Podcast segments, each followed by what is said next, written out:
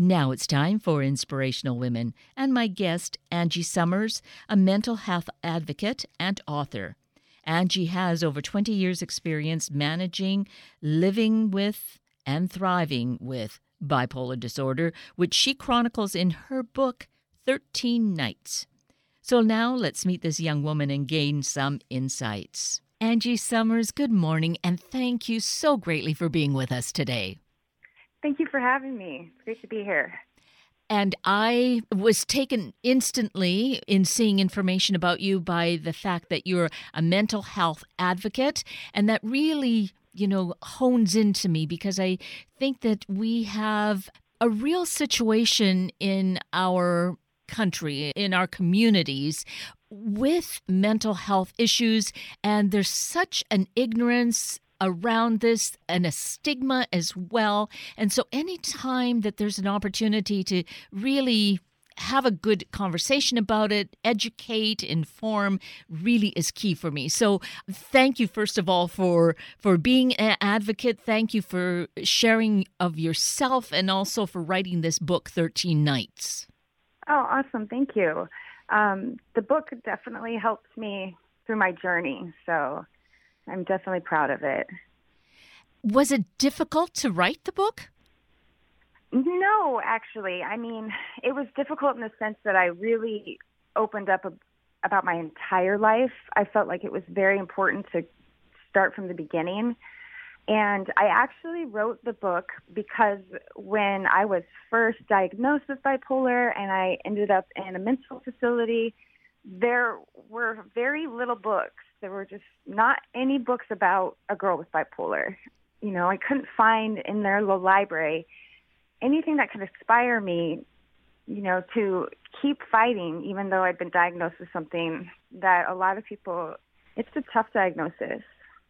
Well, I think maybe tough on two fronts. Tough to hear the diagnosis, but tough because from my understanding, it's really difficult or has been difficult for um, for the professionals to really say this is exactly what it is. There's kind of lots of trial and error. It, was this your experience?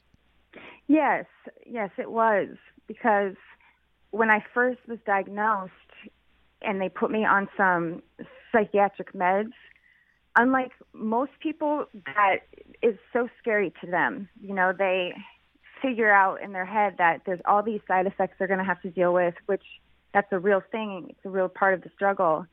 But for me, in order, you know, the title of my book, 13 Nights, it talks about that I went 13 nights with no sleep. And that's the premise of when I started to become bipolar. So when they put me on psychiatric meds, I was excited beyond means to be able to get some sleep. So right off the bat, one thing I learned is that medications are key. And I think that's something that's uh, not clear in the mental health world. It's very, some people think you don't need to do it with medications, and others believe that you absolutely have to. And I'm, I'm on the side of you, you absolutely need that. In saying that, and I really appreciate how you frame that, do you think that there are situations where people can deal with the bipolar disorder and not use medication?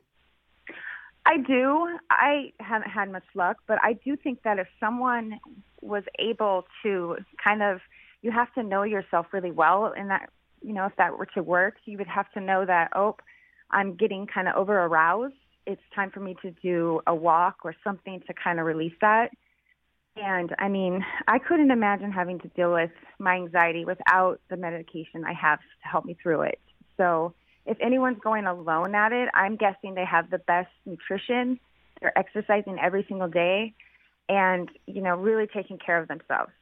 I think that's the only way it would work. So let's just take a step back here and talk about a diagnosis of bipolar disorder. What does that actually mean? What do you, as a person with this diagnosis, bipolar suggesting like by two? Is there like a, a two different ways of being? There's the common idea about bipolar is that it's either you're up and you're happy or that you're down and you're sad. And it's it's kind of that, but along with it, it you know the seasons, changing seasons, that affects people with bipolar, and that for me can be just it knocks me out sometimes. The anxiety I get once it's starting to get lighter or darker, it doesn't matter. But the change of seasons is something that's very important. Um, I just, I, I really think also with daylight savings time, that's that's a struggle. You know, um, bipolar is a lot about not just being up or down on a spectrum, but how you deal with light, the lack of light, and that's a big part of it too that I don't think people think about. Well, and it's interesting the way that I heard you say um, the the the light, the dark. So suggesting that even the longer days aren't necessarily really great. Is it more the transition from uh, going from short short days to the longer daylight, or you know, uh, uh, shorter nights to long darkness? Yeah, both for me it's both, and it usually happens. Now, I've also talked to other people with bipolar disorder, and one thing we agree on is it usually is two months of the year. One of the months for me is usually October in the fall when it's starting to get darker, and I typically get when it gets darker that I get a little bit more depressed, and I have to really work on my depression during that time. But once it starts to be about May, April, May, and it starts to get lighter, then I start to get more anxiety. So instead of throughout the month going, oh, I was up this week and down the next, it's more of like what's going on seasonally. Um, because that is really important. The light, you know, that we have to live with. Um, you know, they come out with these lamps that you can light near you, and it tricks your brain in thinking that you are seeing more sunlight. So if it is the, the length of the season that's affecting you, there are things out there you can do that will really, really help you get with it and deal with it. And I think they call that SAD, seasonal affective disorder, when it comes to using light therapy. But when you have a diagnosis of bipolar, do you find that that really is a help or not? I found that in the beginning, when I started to use light therapy, I wasn't doing it correctly. So it's very important to talk to a doctor before you do it. I was in front of it too much, so it was making me stay up more at night, and then it was almost giving me anxiety. So you have to be careful because I think it's about 10 minutes, and I don't think you stare directly at it. It has to just be lit near you know, they've changed since, you know, this was 20 years ago I had my light and it was a huge light. They've come a long way since then. So and so it was after that time that you actually uh, came to have some of the medication therapy? Yeah, I think with bipolar, one of the things I've heard and other people talking about is that you can have a break with reality and they won't jump to a conclusion that you're automatically bipolar. But the once you have a second break, so for me, my first break was the 13 nights I didn't sleep. Then in October, after that, I had another break, and that's when they went, "Yep, she's bipolar." So the doctor diagnosed me, and I had met her only once, and it was a little scary, but I did have a lot of faith in the just the medical profession that was going on I had a lot of faith in the medication. So I think that was a little special while other people, they more struggle with the idea of, you know, medication. I was ready. To get that relief. Yeah, I think, I mean, when you can't sleep and everybody's trying to give you all sorts of natural remedies to help you fall asleep and it's still not working, I mean, to be quite honest, I was terrified. I mean, mm why wasn't I sleeping? And now I can take a step back and go, oh, I get it. There were some things that happened. But at the time, I was so desperate, so desperate to sleep that I didn't have time to question the psychiatric meds. I didn't have time to say, oh, I don't want to deal with these side effects. I just wanted to sleep. That's all I wanted. I can't even imagine 13 nights. That's two weeks of no sleep. It, it seems hard to believe a person could survive with no sleep that long. that's how I was feeling is that eventually one of these days I'm gonna I'm gonna peter out and kind of I didn't know I was so scared and it was hard on my friends, my real friends, because they they saw this change in me, and all of a sudden, you know, I, I had lost a lot of weight during that 13 nights. Um, it was really tough, but I had my sister Brooke, who was just there for me. I couldn't explain. She she would get me out of school because even though I wasn't sleeping, I was still going to school. I was going to be a you know graduating from high school in a month, and I should have stayed home those days, but I didn't. So it it was hard because kind of everyone in my school knew I was struggling. And being that, you know, here you are nearing graduation, how did that work out for you? Were you able to complete classes and graduate? What happened is that because it was about a month, I was starting my senior projects and I got to a point where that wasn't even a thing. I couldn't focus on that. I couldn't focus on any of my projects. I mean, I was falling apart. So my mom was able to meet with the teachers that I had and with my guidance counselor, and they explained what was going on with me. And every teacher, every single one of them said, Yes, we noticed that something is wrong with Christy. And that really, really, really, really surprised me. And that's my nickname. So I don't know. I think that I don't know, family and like my sister Brooke, um, the few good friends I had, they were kind of definitely there for me. But there was a lot of questions about, well, is she on drugs or, you know, so having that go on through during high school was really, really, it's still tough because I still run into people and I can tell that they wonder, whether you were like uh, using some sort of uh, drugs, like uh, illegal drugs, rather than having a mental health issue.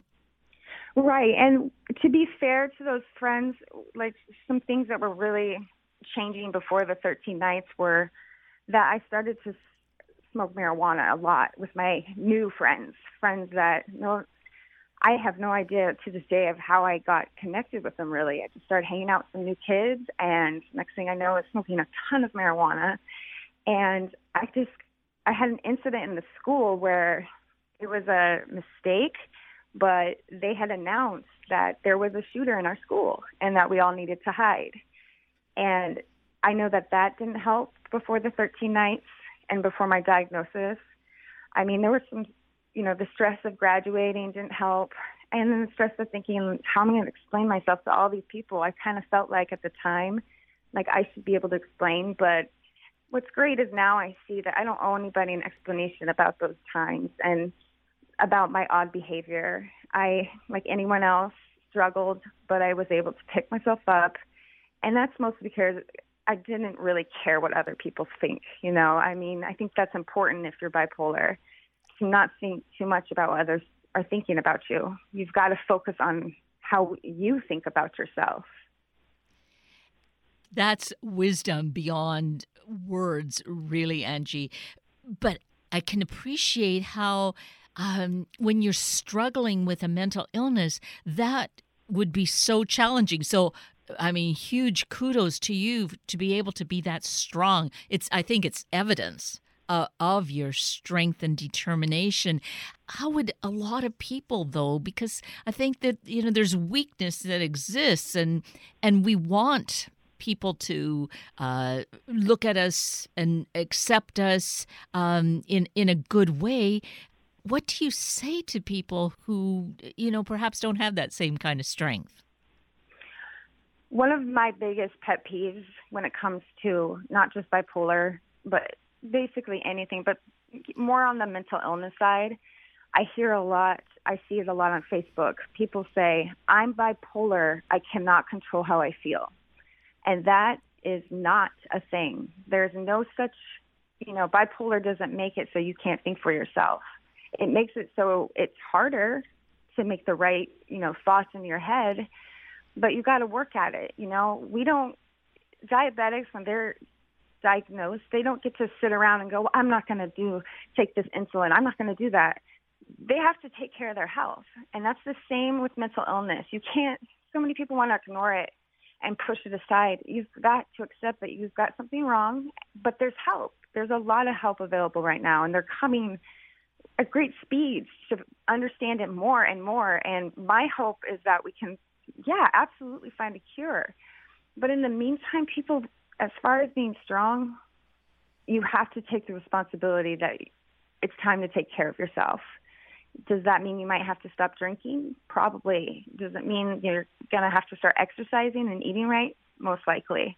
But if you need more courage, another thing I would say is just pray, you know. Um, even if you're praying to something you don't know, they say that if you believe in a higher being, you, there's more hope in your life and whatnot. So that's where I get my strength is, you know, through prayer.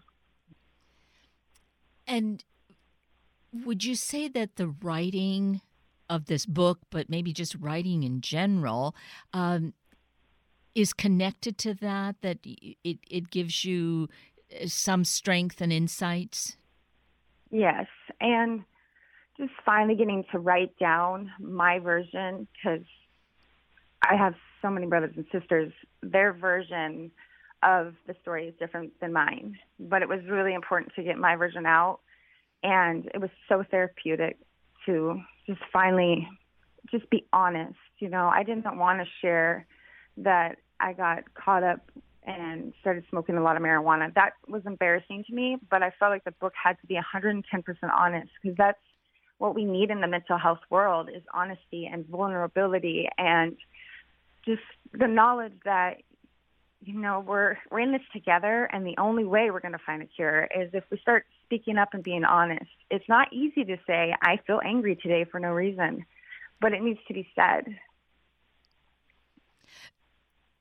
and is, so is that something that you sometimes feel there's anger and you just don't know what it is well along with seasons stress is another thing that affects bipolar. You know, for me, this holiday, this past week of you know holiday fun, it has been a lot of fun, but at the same time, it's stressful for me, and stress is just a killer. And I've I've even come to realize that with bipolar disorder, even the tiniest amount of stress is it makes it bigger.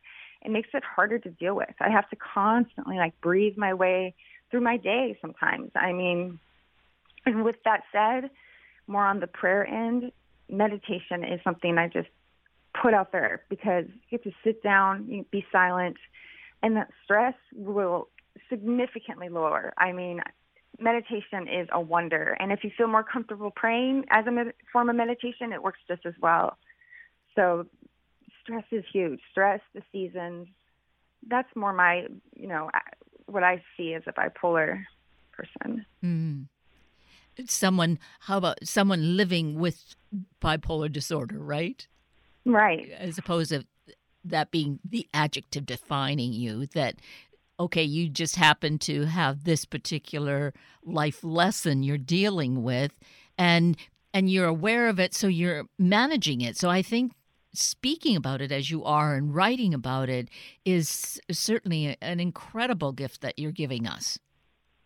Thank you. I I know that I don't know how I'm going to get to the position where I can hopefully sit down with more psychiatrists, therapists, and start getting the ball rolling to really let's figure out how we can fix this. You know, I think they're working really hard on cancer, which is wonderful, and they've come a long way. But I'm wondering if we're putting that same amount of energy into mental illness, and I don't really think we are hoping that one day we can possibly really focus on it. You and me both, because I feel that um, it's something that has certainly borne a, a stigma over the years, which is a has been a negative thing. And the fact is you know we talk with someone as you mentioned diabetic or someone has cancer we don't say oh you know we, let's not talk about that uh, as though it's a bad thing. It's not desirable but it's it's a health condition and we do need to look at mental illness as a health condition yes absolutely. My brother, about, I want to say it was about seven months ago, he found out that he is a diabetic and he didn't have a choice. He had to stop drinking, he had to change the way he eats, he has to exercise now. And I know that he was grumpy about it at first, but he's doing so well because he chose to really take care of his health. And so, whether you're diabetic or you have a mental illness, it's true that you've got to do the work. It's not going to come to you. It's not going to be as easy as taking your psychiatric meds and boom, everything's everything's good again. It's not like that. It's a journey, and you've got to find tools along the way, like meditation and you know, they say reading a self-help book for about 10 minutes a day helps people feel more inspired. I mean, there's so many things I've discovered in the last 20 years of being bipolar that can help. I mean, right down to aromatherapy is another one that I love essential oils and looking up which combinations help you relax and they help me, you know. So there's not one answer, there's a bunch. And it's kind of up to you what you want to do. So, Angie, you've um, done uh, these amazing gifts of, of sharing of yourself this way in our conversation, of writing this book about your life, your experiences in 13 nights, which, of course, people can find on Amazon, correct? Yes. Amazon, Barnes and Nobles, and authorhouse.com.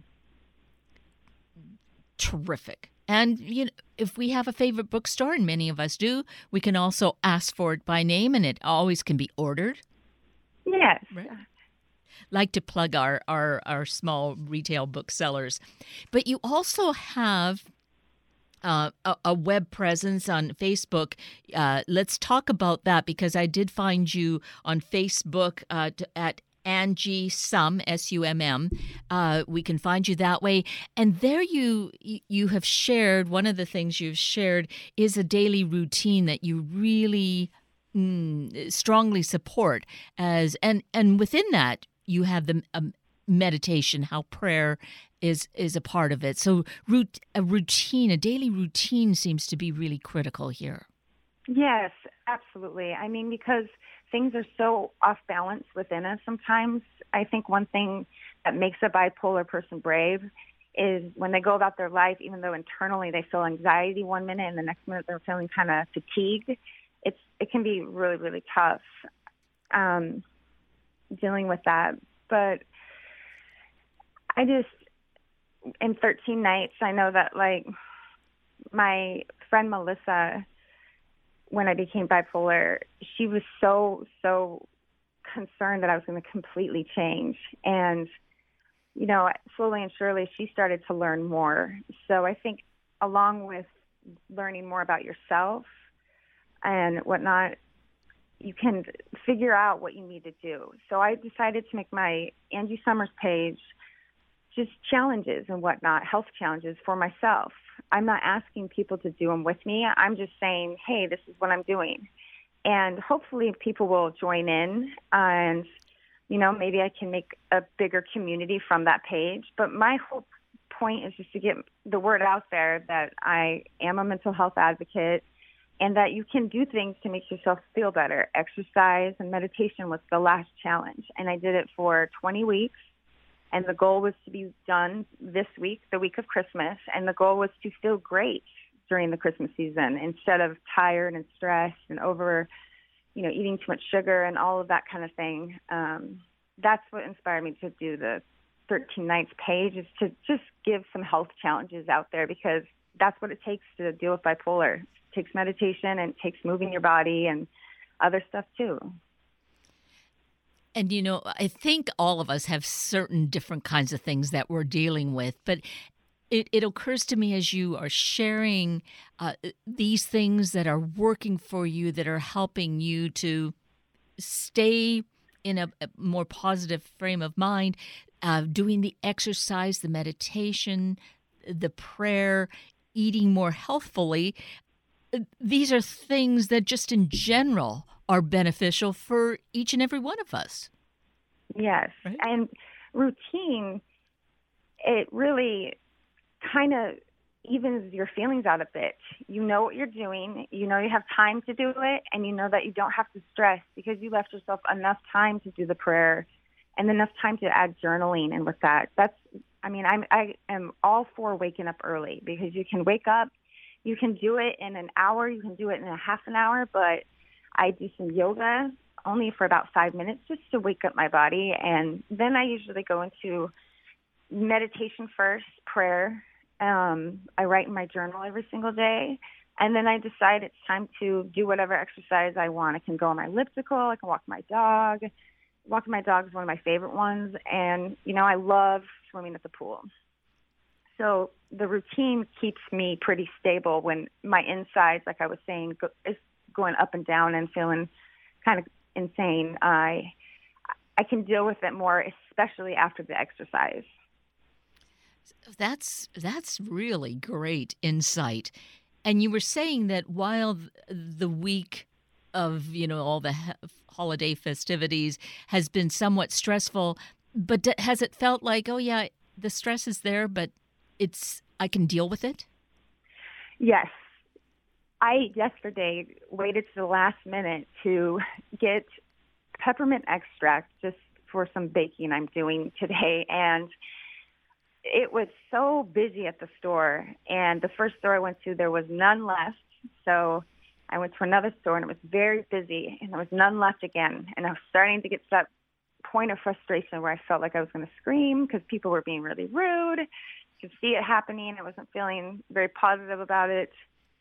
But once I got it and was in line, I kind of decided to start taking some deep breaths and then reminding myself to just stay in the moment that I'm on my way and there's no reason to stress. So I think self talk is a very, very positive thing to do if mm you're in that situation where you're like trying to reduce your stress and you're dealing with the holidays, other people who are being cranky, you know, just focus on the now and just try to breathe. I just want to say, I think you are so amazing that you have such wonderful insights that really I feel are of value to each and every one of us.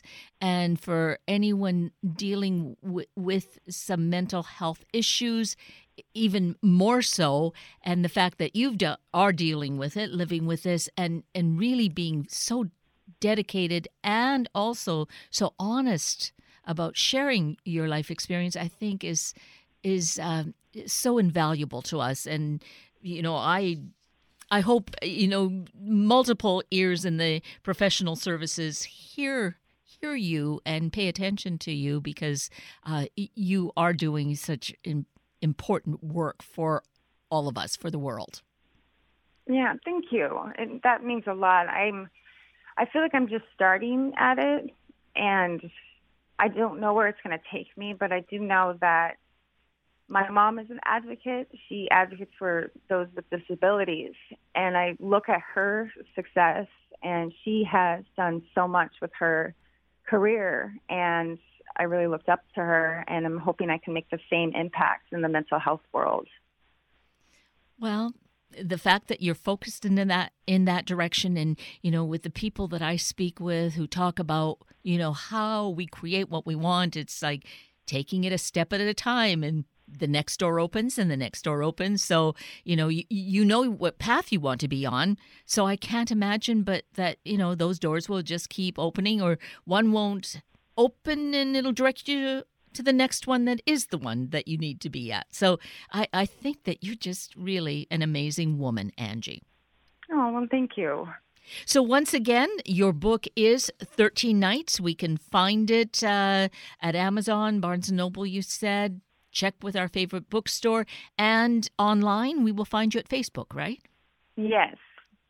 So, Angie Summers at facebook.com. Right.